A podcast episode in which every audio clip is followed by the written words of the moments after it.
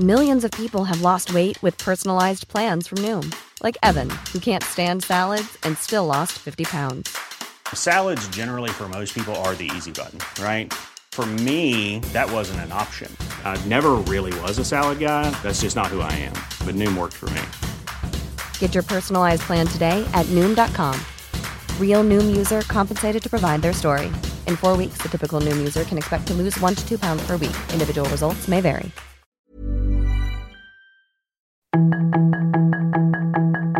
Tarde a tarde, lo que necesitas saber de forma ligera con un tono accesible. Solórzano, el referente informativo.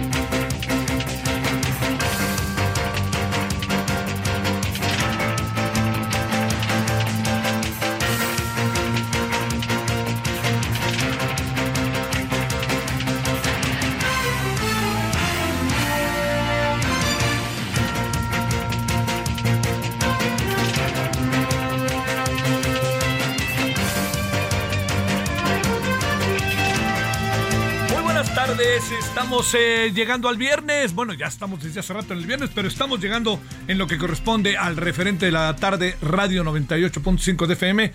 Estamos ya en el viernes. Gracias que nos acompaña. Deseo que hasta ahora su viernes haya estado funcionando bien. Eh, le agradezco en nombre de todas y todos quienes hacen posible la emisión. Le saluda su servidor Javier Solórzano. Y bueno, mire, como usted lo, ya se andan acabando las vacaciones, pónganse abusados. Va a haber muchos asuntos por delante, muchos, muchos asuntos por delante. Uno de ellos, este, pues es eh, qué va a pasar con los libros de texto. Yo creo que van a aplicarse y punto, a ver qué sucede. Este, ya sabe que estamos en una rebatinga en donde unos demandan de manera genuina, otros demandan de manera partidista, otros defienden de manera de convicción y otros defienden de manera militante. Así, andamos en ello. Bueno, pero déjeme decirle que este se acaban las vacaciones, en dos semanas ya todo el mundo estará de vuelta, estaremos en una, de nuevo en un regreso de lo que llaman normalidad. Y yo espero que quienes están de vacaciones puedan terminar bien y estén bien, etcétera. Bueno, mire, eh, primero déjeme contarle algo que, que yo creo que está en nosotros de manera... Bueno, déjeme primero, en segundo lugar voy a hablar de ello si no le importa, ahorita le voy a decir de qué es, pero en primer lugar déjeme hablar de algo que le va a resultar quizás un poco inusual, pero eh, fíjese que eh, la comunidad mexicana en Estados Unidos hace algunos años tuvo uno de los incentivos más importantes y trascendentes que ha tenido a lo largo de la historia. Por supuesto, una tuvo que ver con el papel que líderes como César Chávez jugaban y que dejaron una gran herencia, con líderes locales que fueron muy importantes, incentivaron muchas cosas, pero otras pasan por otras vías, ¿no? Pasan por deportistas, por músicos, por etcétera, ¿no? Este, el fenómeno Selena es un ejemplo de ellos, ¿no? Selena, como yo siempre digo, eh, Edward James Olmos le decía a sus hijos cuando iban en el auténticamente tocando de ciudad en ciudad en Estados Unidos y cuando vinieron a México les dijo, recuerden muy bien que ustedes tienen que ser más estadounidenses que los estadounidenses y más mexicanos que los mexicanos. Cuando están en Estados Unidos tienen que ser más estadounidenses que los estadounidenses. Cuando están en México tienen que ser más mexicanos que los mexicanos, porque así nos miden. Pero entonces lo que ha pasado con muchos personajes de altísimo nivel, de muy buen nivel diría yo, es que han ayudado mucho. No lo va a creer, pero este hombre que a mí me parece buenísimo como futbolista, pero como que no me acaba por simpatizar, que se llama Carlos Vela, ¿no? Es, lo que él significa para la comunidad es algo de primerísima importancia. Echémonos el tiempo atrás. Pensemos cuando un hombre joven de 19 años, 20, eh, nacido en Echahuequila, que de repente supimos que estaba en el mapa, ¿no? Eh, allá en el norte Sonora. Eh, resulta que este hombre eh, lo pusieron a pichar con el equipo de los Dodgers de Los Ángeles, beisbolista. Terminó la temporada jugando únicamente dos, dos partidos, dos juegos, pero llamó poderosamente la atención por su capacidad de pichar. Porque al que le pusieron enfrente se lo cepillaba, ¿no? O sea, lo, lo, lo, dominaba, sería la palabra. No necesariamente lo ponchaba, lo dominaba, ¿no? rodados, elevados, lo que usted quiera, ¿no? Eh, y parecía un poco como una figura del futuro, pero el asunto es que no era el prototipo del futuro, que eso es muy importante. El prototipo del futuro era otra cosa, pero este no era el prototipo de, incluso de los Dodgers, que son así medio exquisitos y pomodosos, como dirían. Bueno, todo esto que le estoy contando, eh, lo, que, lo que acaba por, por, este, por suceder es que Fernando Valenzuela hace la temporada de primavera y por alguna razón, la lesión del pitcher, que sería el, el número uno, este termina por ser, eh, le diría, termina por ser este, lesionado y entonces colocan para la apertura de la temporada a Fernando Valenzuela. Y Fernando Valenzuela se convierte en una figura insospechada, insospechada. Primero, pues, gana el partido inaugural, creo que son ocho entradas las que picha, el último inning cierra en el juego, pero es evidente que Fernando Valenzuela eh, pinta para ser un pitcher muy, muy destacado. Entonces empieza la travesía, entonces decía, no, pues es que está ganando porque juega nada más en Los Ángeles. Y entonces empieza la gira, ¿no? Ya sabe que una semana los equipos juegan en, en su sede y otra semana pues van de gira. Y entonces empieza, y el béisbol se juega a diario, Y entonces de repente resulta que Fernando Valenzuela empieza a llamar poderosísimamente la atención, poderosísimamente la atención en Estados Unidos en su conjunto. Cuando va a Nueva York se acaban los boletos. Cuando va a San Francisco se acaban los boletos. Cuando va a Chicago se acaban los boletos. Cuando va a este a Boston se acaban los boletos. No, no, no, a Boston no fue porque nada más jugaba la Liga Nacional contra la Liga Nacional y la Liga Americana contra la Liga Americana. Pero cuando fue a Nueva York fue con los Mets.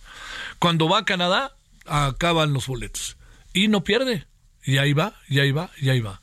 Y entonces el fenómeno beisbolero tan importante en Estados Unidos y también en algún sentido en México Aquí lo importante es qué empieza a significar para la comunidad mexicana.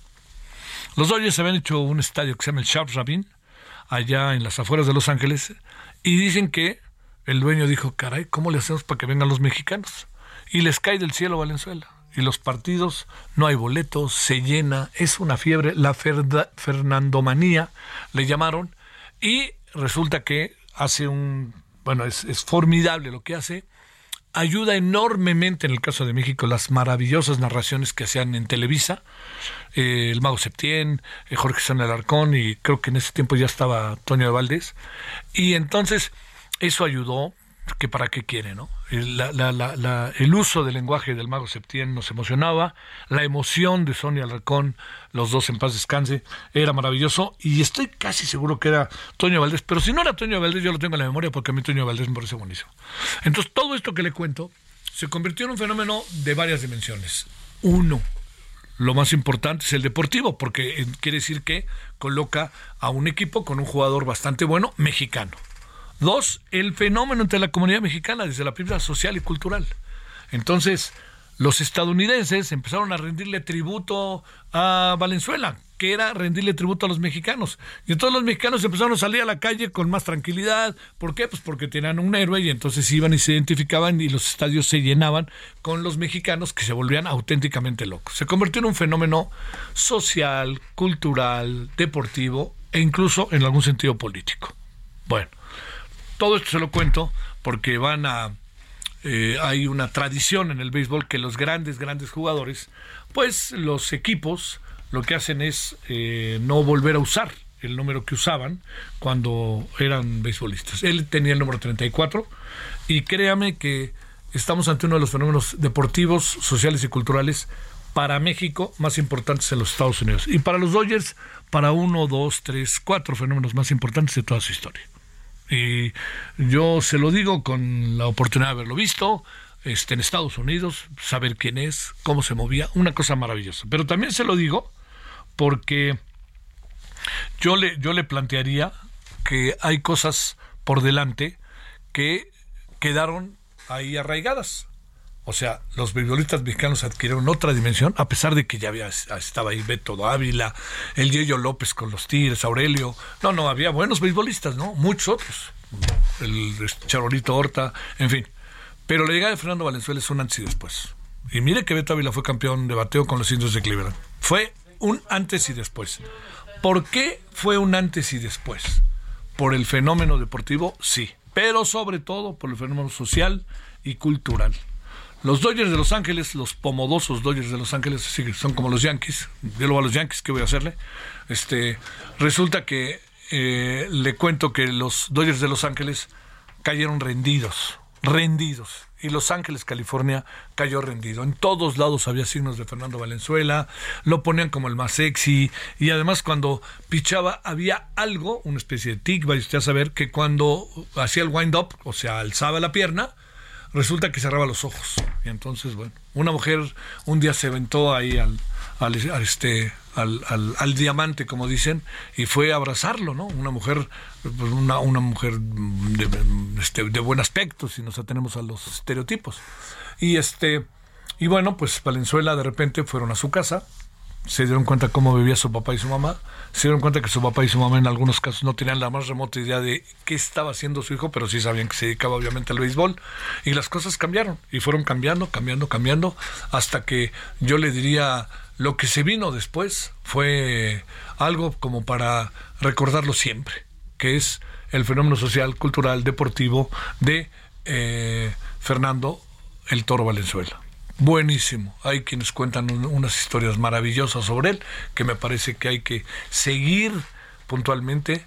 Hay libros sobre él, hay muchos fenómenos. Entonces, la ciudad de Los Ángeles enterita le va a rendir tributo al toro de Chaguaquila el día, este fin de semana, y van a, ya, no, nadie va a poder volver a usar el número 34. No le acabé de contar que ese año de la temporada de, en la primera que estuvo Fernando Valenzuela, ¿sabe qué pasó? Hubo una huelga y entonces estuvieron en huelga creo que uno o dos meses y este y al final pues este eh, los Dodgers le ganaron le ganaron a los Yankees la Serie Mundial eh, Valenzuela ganó un juego que fue clave ya no hubo necesidad de que volviera a pichar porque los Yankees creo que perdieron en cuatro o en seis entonces el séptimo partido lo iba a lanzar Valenzuela pero ya no hubo necesidad de ello este y Fernando Valenzuela fue clave para ese triunfo, por lo que significó en todo lo que, el, sentido moral, el sentido de fuerza, porque los Dodgers habían ganado, los, los Yankees habían ganado los dos primeros juegos allá en, este, en el Bronx, y el tercer juego que era clave, Valenzuela lanzó los nueve entradas, le metieron cuatro carreras, pero poco nada importó, porque Valenzuela los traía a la mano y no se va a olvidar el inolvidable último out, un ponche Lupiniela, que era un jugadorazo. Bueno, eso, todo eso que le cuento, se lo cuento desde la perspectiva deportiva, pero sobre todo se lo cuento desde la perspectiva del fenómeno social, cultural y de lo que significa y significó y sigue significando para millones y millones de mexicanos en los Estados Unidos y yo diría que también para nosotros.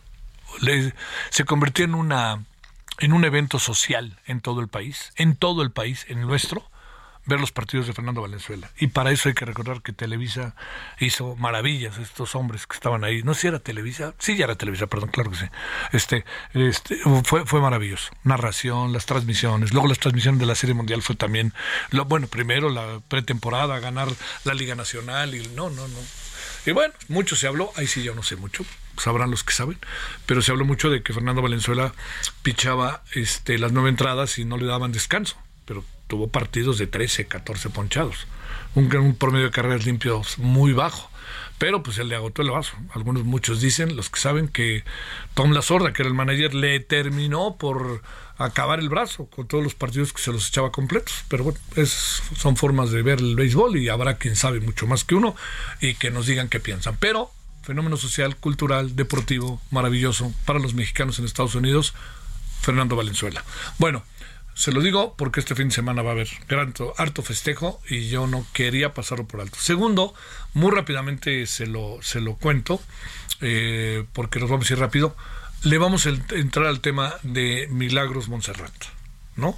A ver, Yo creo que lo que vimos en el video de esta mujer que cumplía años ayer y que ayer o antier, perdón, que este fue apuñalada por alguien ahí por un verdaderamente por un personaje deplorable este, por la ruindad en la que vivimos sé que puede resultarle a muchos como que sí ruindad por el dolor con el cual cotidianamente vivimos y por lo que significan ciertas personas en nuestra sociedad que son parte de la sociedad, no son externas a la sociedad. Le vamos a entrar y me tiene un poco confundido, no quisiera adelantarme, el por qué, eh, el por qué razón se habla de que fue, iban tras ella, tras eh, eh, Milagros Montserrat. No alcanzo a entender que digan que iba tras ella por una razón muy concreta, porque en el, en el video, en el audio del video, claramente se escucha que dice no traigo nada, no traigo nada, déjame. Y al momento en que él trata de ultrajarla, de quitarle la bolsa, de todo esto, ella le da una cachetada y eso detona todavía la ira de este personaje impresentable que creo que hay que ir con todo el peso de la ley, hay que tener mucho cuidado con lo que se hace, pero tampoco seamos este diría yo, no, no, no empezamos a poner atenuantes y no empiezan a decir, lo que pasa es que ya se conocían, no victimicemos a la víctima, por favor, por favor. Dejemos que esto camine con una investigación seria. Nadie ubique en la vida de, de, este, de Milagros Montserrat, nadie ubica en la vida de Milagros Montserrat a este personaje. Ni su familia, ni sus amigos, ni sus vecinos. Nadie ubica, nadie conocía de esta persona. Lo que me hace pensar que es un asalto y que ella pues al no traer nada, al hacer algo, este, desató la ira de este pelafustán. Bueno, a ver, para cerrar, tengamos cuidado con todo esto. Vamos a hablar al ratito de ello con alguien que nos pueda dar perspectivas y puntos de vista sobre todo ello. Al rato tenemos información y en la noche tendremos una larga conversación sobre qué anda pasando. 17, 17 en la hora del centro. Gracias que nos acompaña. Viernes, bienvenida, bienvenido. Solórzano, el referente informativo.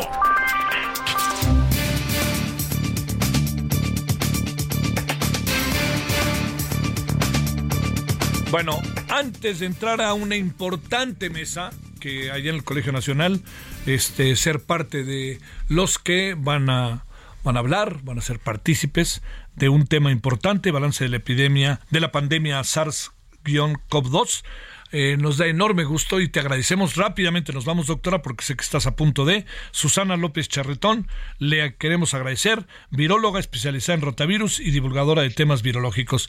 Antes de que entres en acción, Susana, te agradezco. Muchas gracias. Buenas tardes. No, buenas tardes. Muchísimas gracias a ustedes por ayudarnos con esta propaganda. Vale, venga, de ahí nomás faltaba. Yo nomás porque ando aquí, pero la verdad que cómo hubiera gustado asistir. A ver, déjame plantearte, Susana, eh, ¿Qué decir con rasgos, los rasgos más importantes que podamos poner en la mesa sobre el balance? Pues sí, hay muchísimo que decir, ¿no? El balance es que tuvimos una enseñanza grandísima en, muchísimas cosas, en, el aspecto científico, en el aspecto médico, y en el aspecto, digamos, social del comportamiento de cada país en, en, en, cuanto a este problema enorme que tuvimos. Entonces, creo que es muy importante que empecemos a hacer un balance acerca de, de cómo, cómo reaccionamos y prepararnos para lo que sí. Es muy importante reflexionar en este balance. Ahora, en medio de este balance, este Susana, hablamos de unos y otros, unos ciudadanos, otros el sector salud, otros las directrices del gobierno y otros también la Organización Mundial de la Salud, ¿no? Sí, sí, y, y bueno, pues todo el mundo creo que tenemos eh, reflexiones de, que esto puede ser perfectible.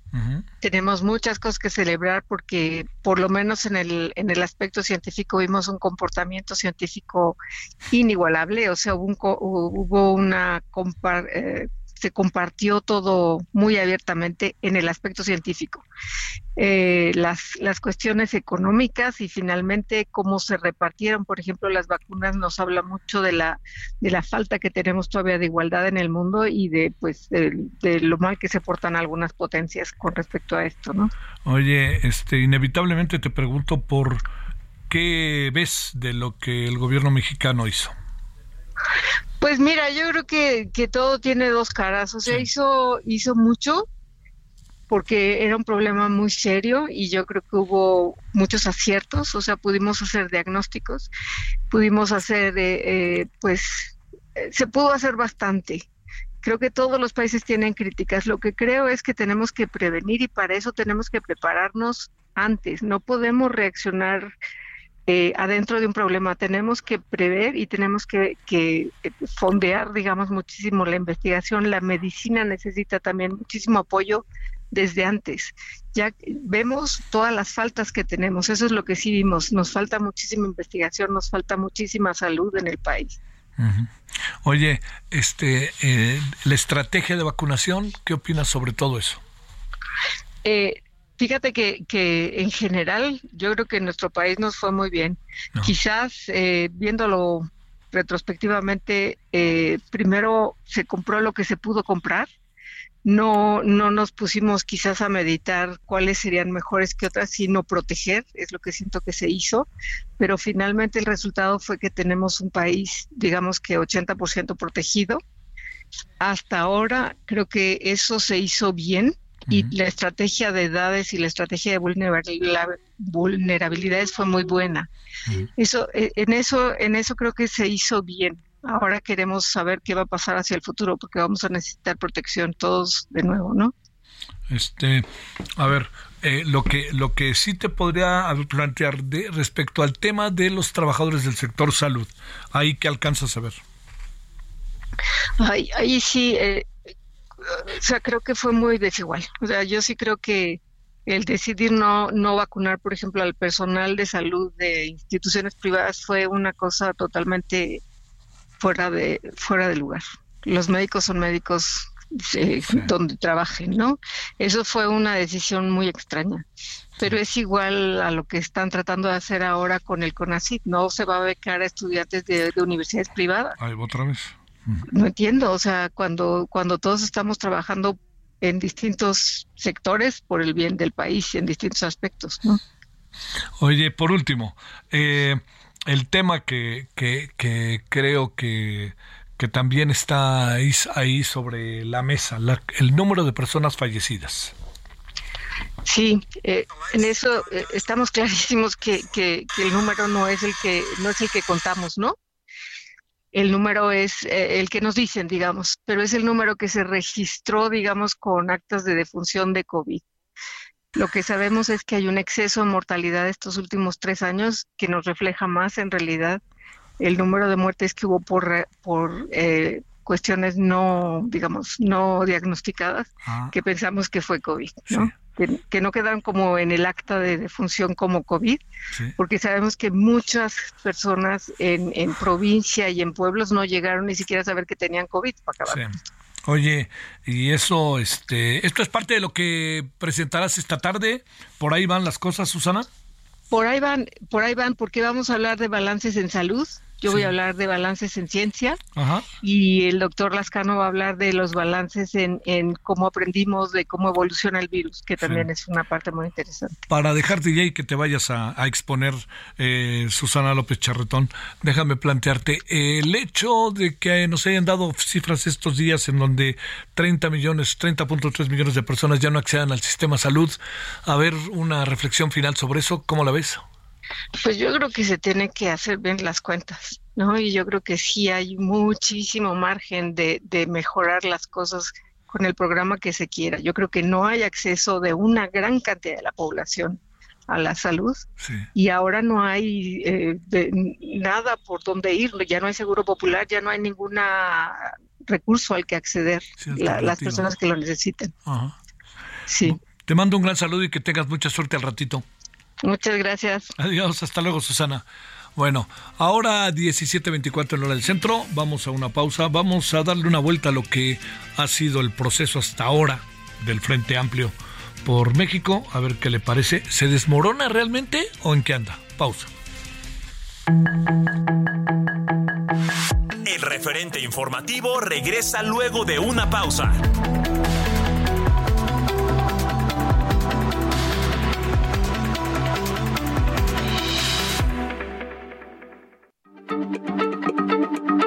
Heraldo Radio, la H se lee, se comparte, se ve y ahora también se escucha.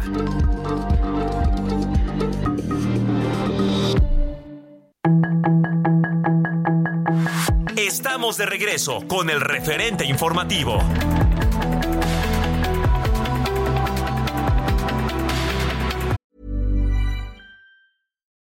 Millions of people have lost weight with personalized plans from Noom, like Evan, who can't stand salads and still lost 50 pounds. Salads, generally, for most people, are the easy button, right? For me, that wasn't an option. I never really was a salad guy. That's just not who I am. But Noom worked for me. Get your personalized plan today at Noom.com. Real Noom user compensated to provide their story. In four weeks, the typical Noom user can expect to lose one to two pounds per week. Individual results may vary.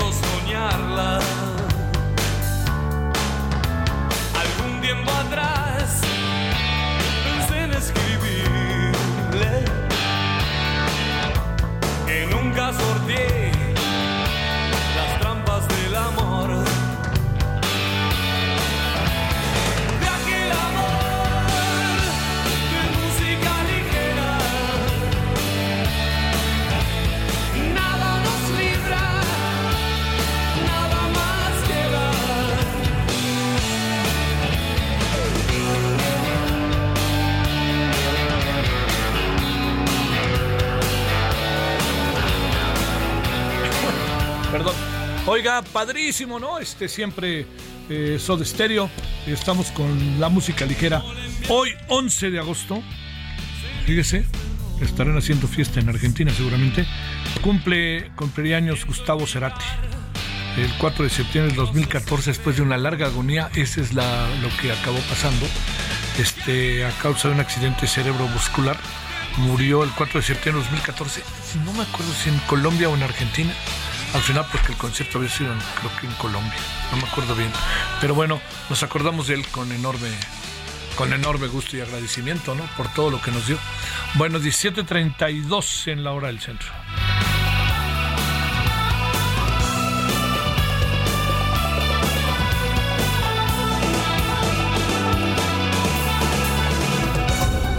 Solórzano, el referente informativo.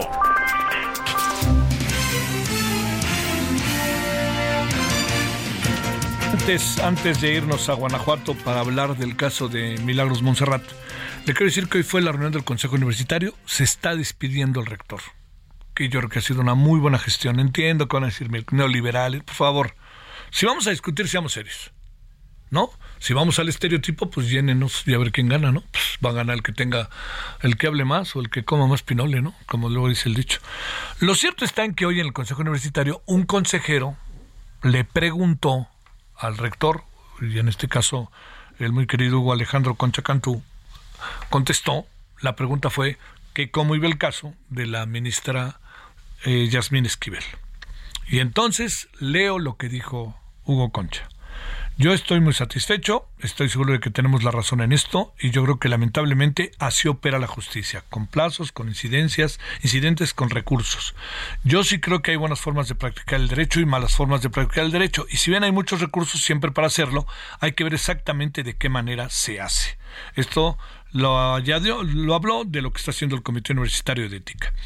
Eh, la pregunta fue muy interesante porque dice que un consejero dijo una ministra afín al presidente López Obrador y, y al empresario José María Riobó, esposa del empresario.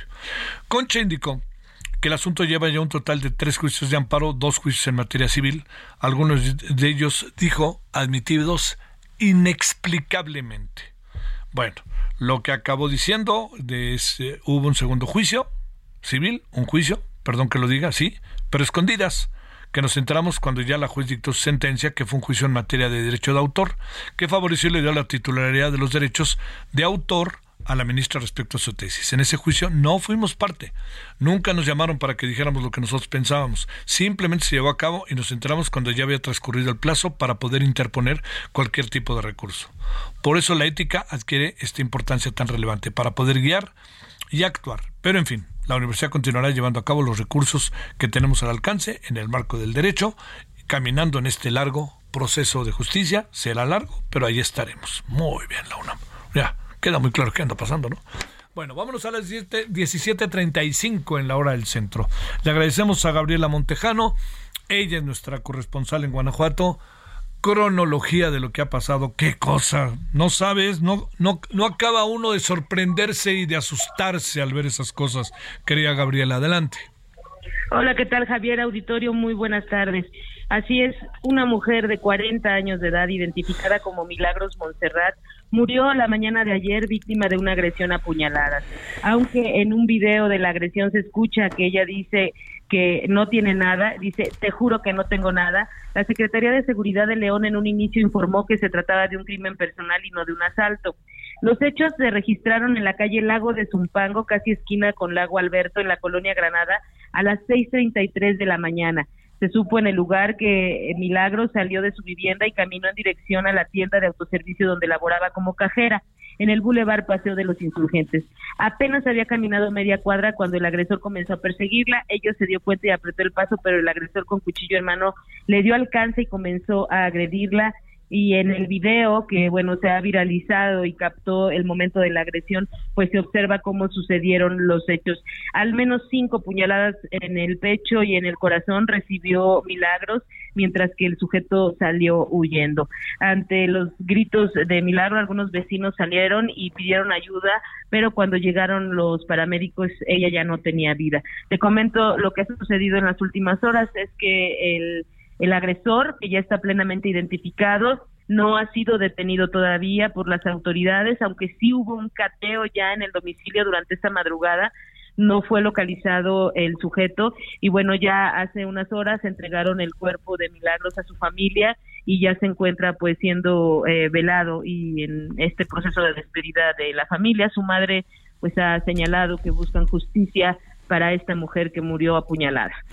A ver, Gabriela, lo que pasa es que uno, este, digamos, no revictimicemos a la víctima porque de por sí es un asunto que ha recorrido el mundo y que ha tenido reacciones en todo el mundo, empezando por el presidente del Salvador. ¿eh? Pero a ver, Gabriela, déjame platicarte. ¿Cómo es posible que nos digan que iba tras ella cuando ella dice no traigo nada? O sea, ¿en qué basan eso? ¿Con qué claridad lo pueden decir? Cuando dijo no iba nada, ella le da una cachetada, claramente se ve, que seguramente no fue una cachetada muy fuerte porque se va para atrás y a partir de ese momento el personaje empieza a, este, a apuñalarla. Con otra variable, Gabriela, que sé que lo sabes muy bien. No, eh, digamos, a ver, eh, no la familia y el entorno de Milagros Montserrat aseguran no tener la más remota idea de quién era este tipo. Así es. ¿Qué piensas es, de eso? ¿Qué dice, ¿Por qué dice eso la policía? No marchen, hombre. Sí, así es. La verdad es que incluso en las declaraciones que ayer dio el secretario de Seguridad, Mario Bravo, de, el secretario de Seguridad de León, por la noche cambió el discurso, Javier. Primero habían dicho que efectivamente se trataba de un ataque personal y después ya dice él que no podían decir si había sido un ataque directo o no y que iban a esperar las investigaciones. Todo esto cambió el discurso a raíz de la serie de críticas que se levantaron en torno a la versión que la autoridad dio de manera inicial y bueno, pues lo que afirman es que sus pertenencias eh, estaban completas, pero bueno, pues hasta el momento la fiscalía solamente y el gobernador han señalado pues que están investigando y que no quedará impune el caso, pero bueno, es lo que hay hasta el momento. Ay, ay, ay, Gabriela. Bueno, sale, gracias. Muy buenas tardes, Gabriela. Me imagino que está todo el mundo consternado, ¿verdad? Sí, claro, se ha generado muchísima eh, indignación por parte de la ciudadanía de que además pues ya pasaron muchas horas y no ha sido detenido este sujeto y además pues el tema de, de la versión también de la protección a las mujeres, ¿no? Y, y el tema de la necesidad pues de generar este tipo de situaciones si es que venía de una agresión previa o de una situación personal como decía la autoridad, pues también por qué no lo identificaron previamente. En fin, ha sido una situación que ha levantado en todo el estado de Guanajuato, pues una indignación general. Pero por supuesto, no hombre, te digo que es allende las fronteras, ¿eh? Bueno, este, muchas gracias y, y bueno, a ver qué dice el gobierno del estado, a ver qué, cómo, bueno, ¿por qué no tienen cuidado al declarar? Uno dice, ¿por qué no tienen cuidado, chinga? Bueno, muchas gracias, Gabriela. Buenas tardes. Sigan victimizando, revictimizando a las víctimas. 17.39 en la hora del centro. Solórzano, el referente informativo.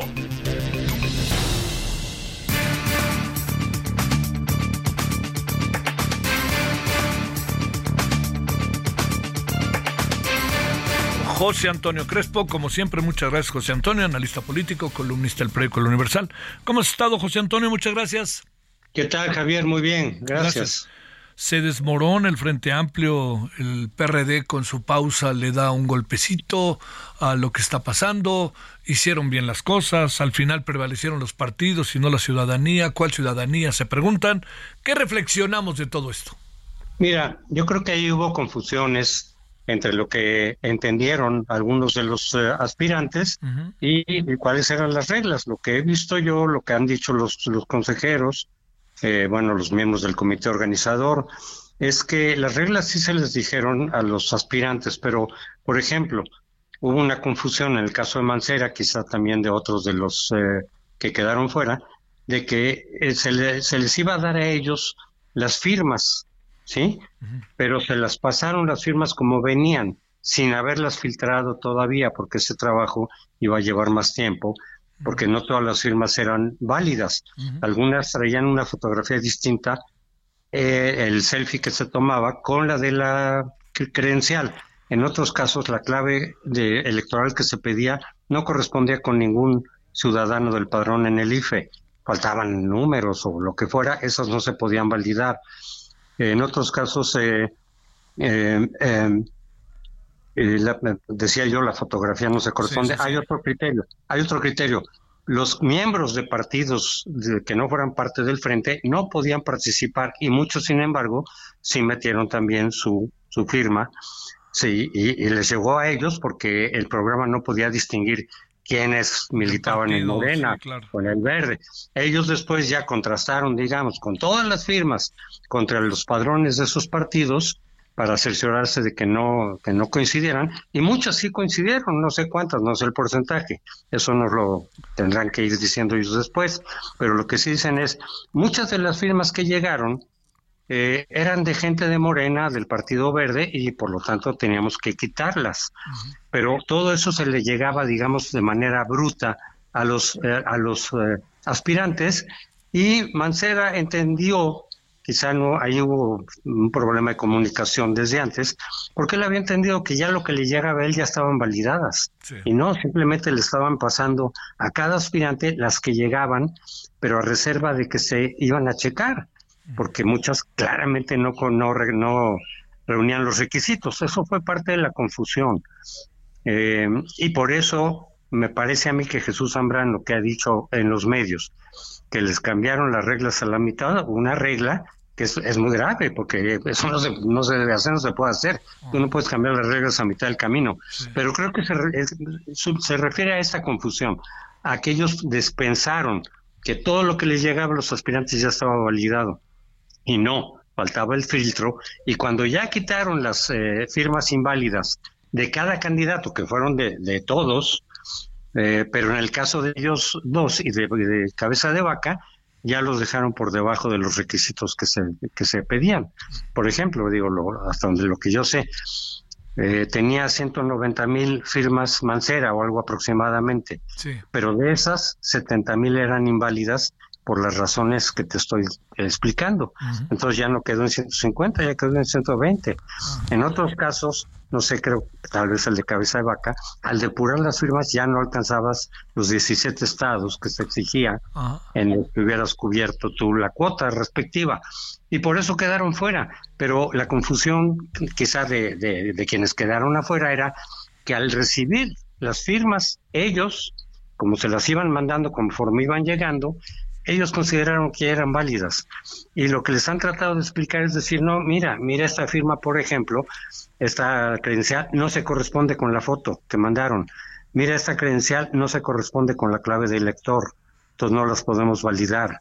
No tiene todos los elementos que te permiten saber que esa firma fue hecha por una persona de carne y hueso que expresó su voluntad de apoyar a tal o cual aspirante. Entonces yo creo que es más, más que una cuestión de trampa, como la han más o menos planteado los perredistas, incluyendo Jesús Zambrano, creo, creo que fue una cuestión de comunicación, de decir, eh, te mandamos las firmas todas parejo y ellos consideraron o entendieron que ya eran validadas y a partir de ahí es que dijeron yo ya las conseguí, pero faltaba la revisión final que se hizo justo después de que se cerrara.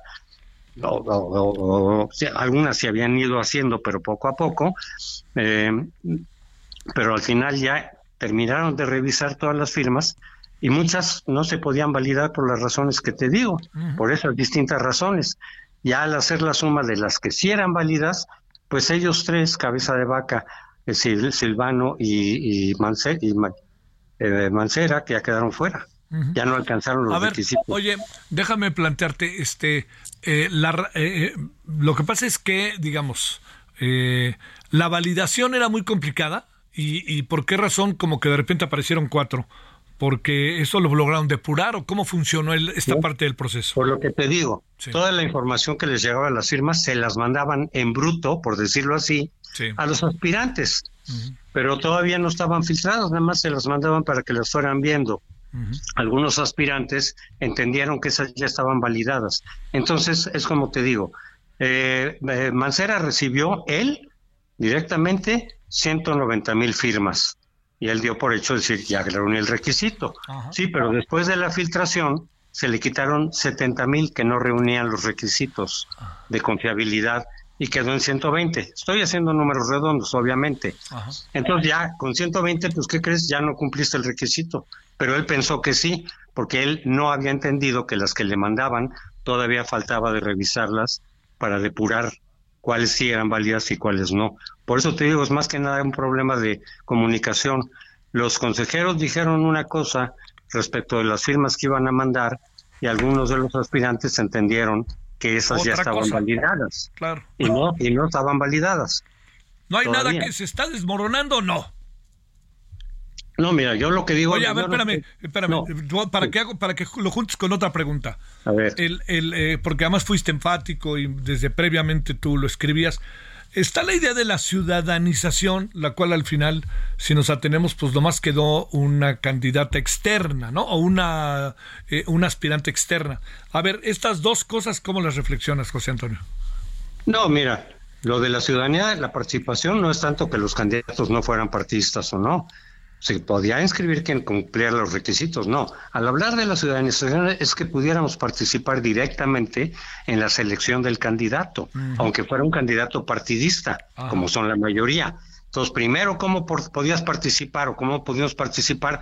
Dándole tu firma al candidato que tú quisieras.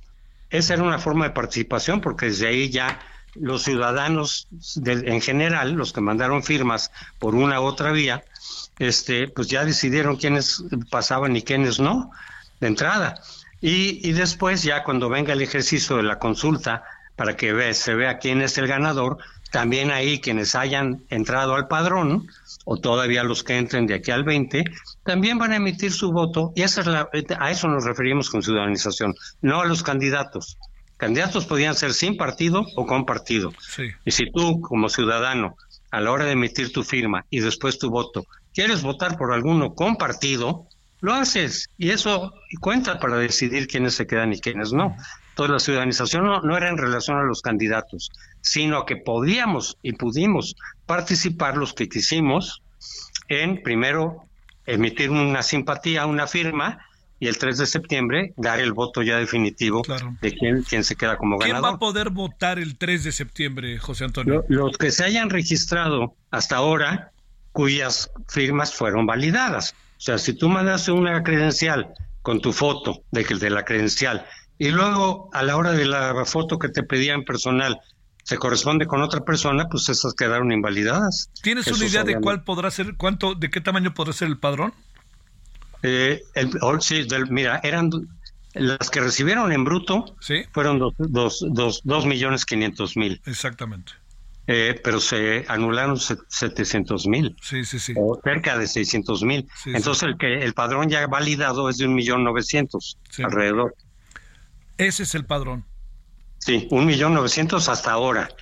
Acu- Hay que acordarnos que de aquí al 20 de septiembre la gente que quiera seguirse registrando, ya sin emitir ningún apoyo a ninguno de los candidatos, eso ya que se canceló el día 8, pero pueden registrarse para qué? Para que el 3 de septiembre puedan ir a votar ya. O sea, ¿Por dijiste quién? 28 ¿Quién de septiembre, perdón, es 28 de agosto, ¿verdad?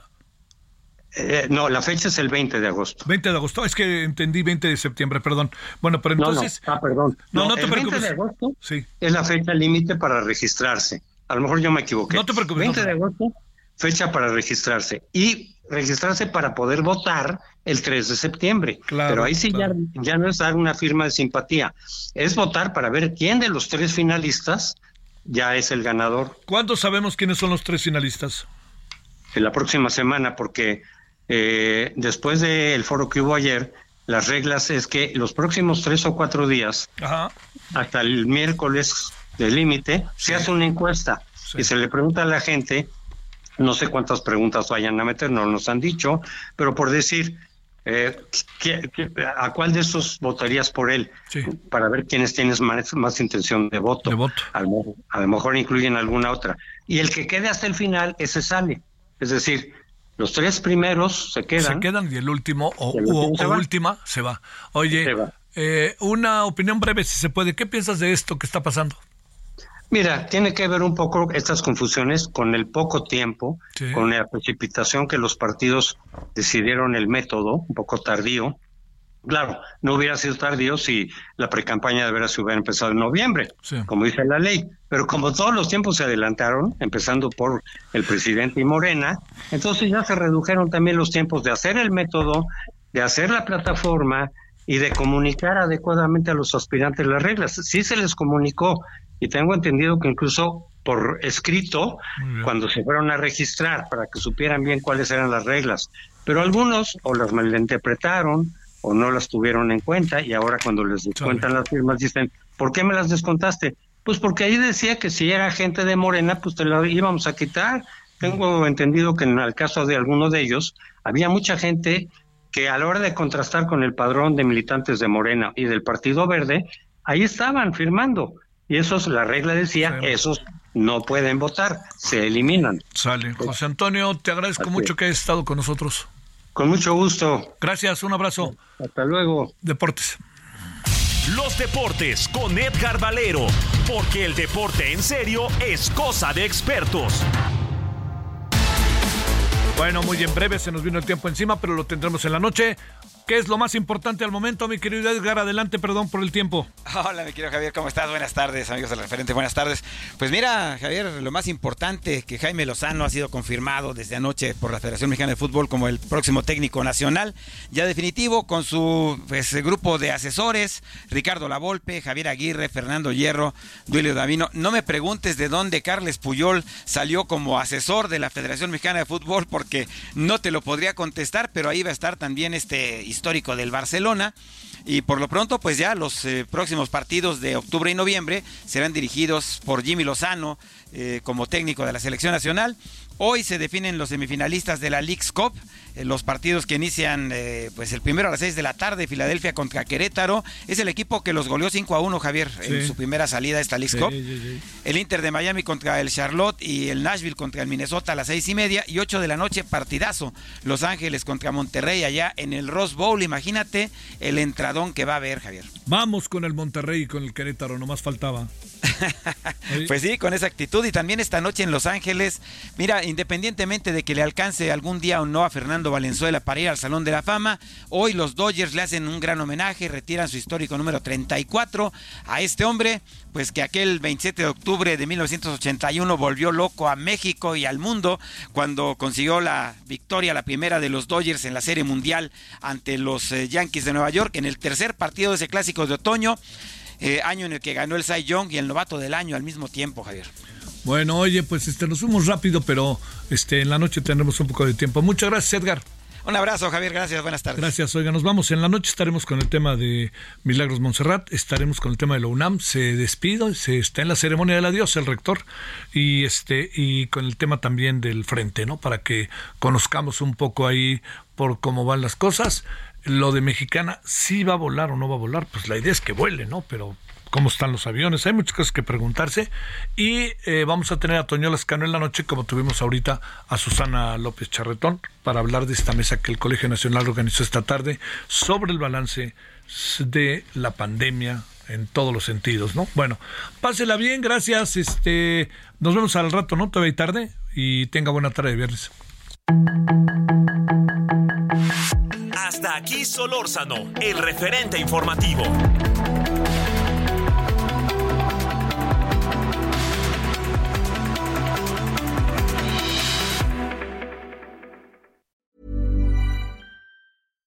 When you make decisions for your company, you look for the no brainers. And if you have a lot of mailing to do, stamps.com is the ultimate no brainer. It streamlines your processes to make your business more efficient, which makes you less busy. Mail checks, invoices, legal documents, and everything you need to keep your business running with stamps.com. Seamlessly connect with every major marketplace and shopping cart. Schedule package pickups and see your cheapest and fastest shipping options from different carriers. With rates up to 89% off USPS and UPS rates. And with the Stamps.com mobile app, you can take care of mailing and shipping wherever you are. Make the same no brainer decision as over 1 million other businesses with Stamps.com. Sign up with Code PROGRAM for a four week trial, plus free postage and a free digital scale. No long term commitments or contracts. That's Stamps.com. Code PROGRAM.